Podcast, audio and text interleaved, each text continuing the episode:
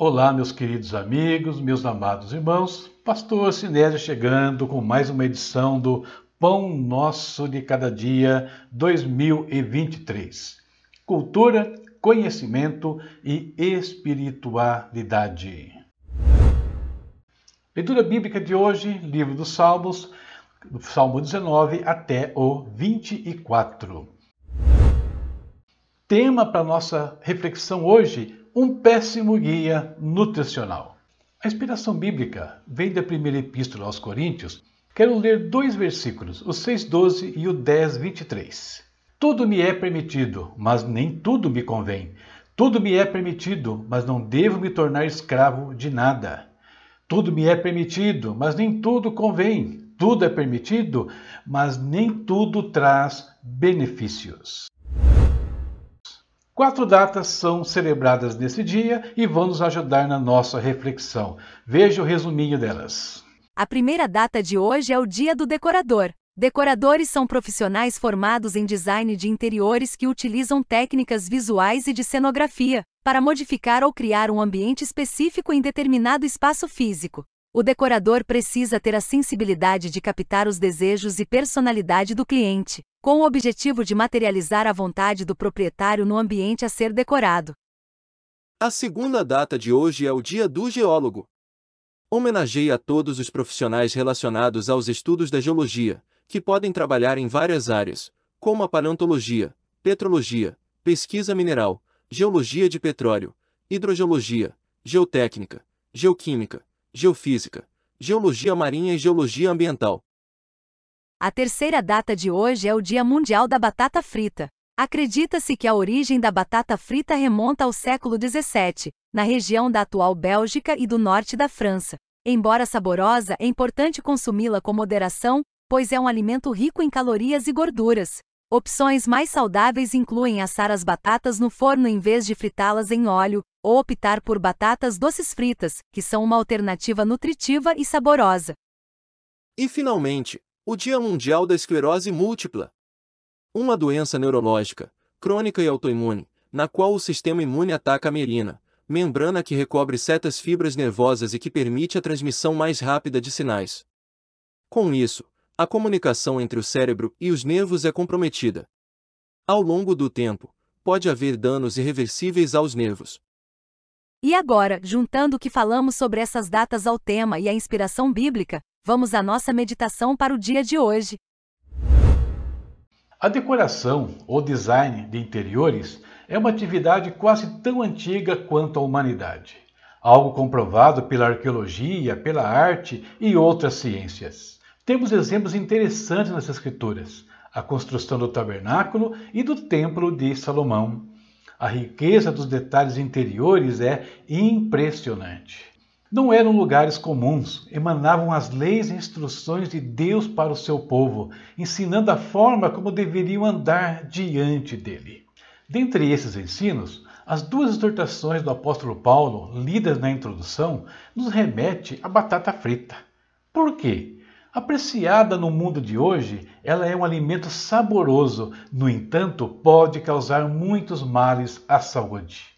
E assim, ela ilustra os princípios que a Bíblia ensina, ou seja, podemos desfrutar de qualquer coisa nesse mundo, mas nem tudo é benéfico para a nossa vida espiritual, emocional e até mesmo física. Não podemos permitir que nada nesse mundo, alimento ou não, nos escravize, principalmente quando os resultados colhidos são passageiros e as consequências duradouras. São coisas que atuam em nossos espíritos de forma semelhante ao que faz a esclerose múltipla ao cérebro. Aos poucos definem os movimentos, limita as ações e podem até paralisar espiritual e emocionalmente, assim como essa doença pode fazer com o nosso corpo físico. As Escrituras nos ensinam o que é bom de fato e o que é bom na aparência, e mais ainda, nos ensinam a natureza da terra celestial, nos dando profundo conhecimento acerca dela, assim como os geólogos conhecem profundamente essa terra física. Se queremos um guia nutricional confiável para toda a nossa vida, presente e futura, Nunca confiemos nos apetites ou sentidos físicos. Eles são péssimos guias nutricionais e espirituais. Essa é a nossa reflexão para o dia de hoje e eu espero que abençoe a sua vida de alguma maneira.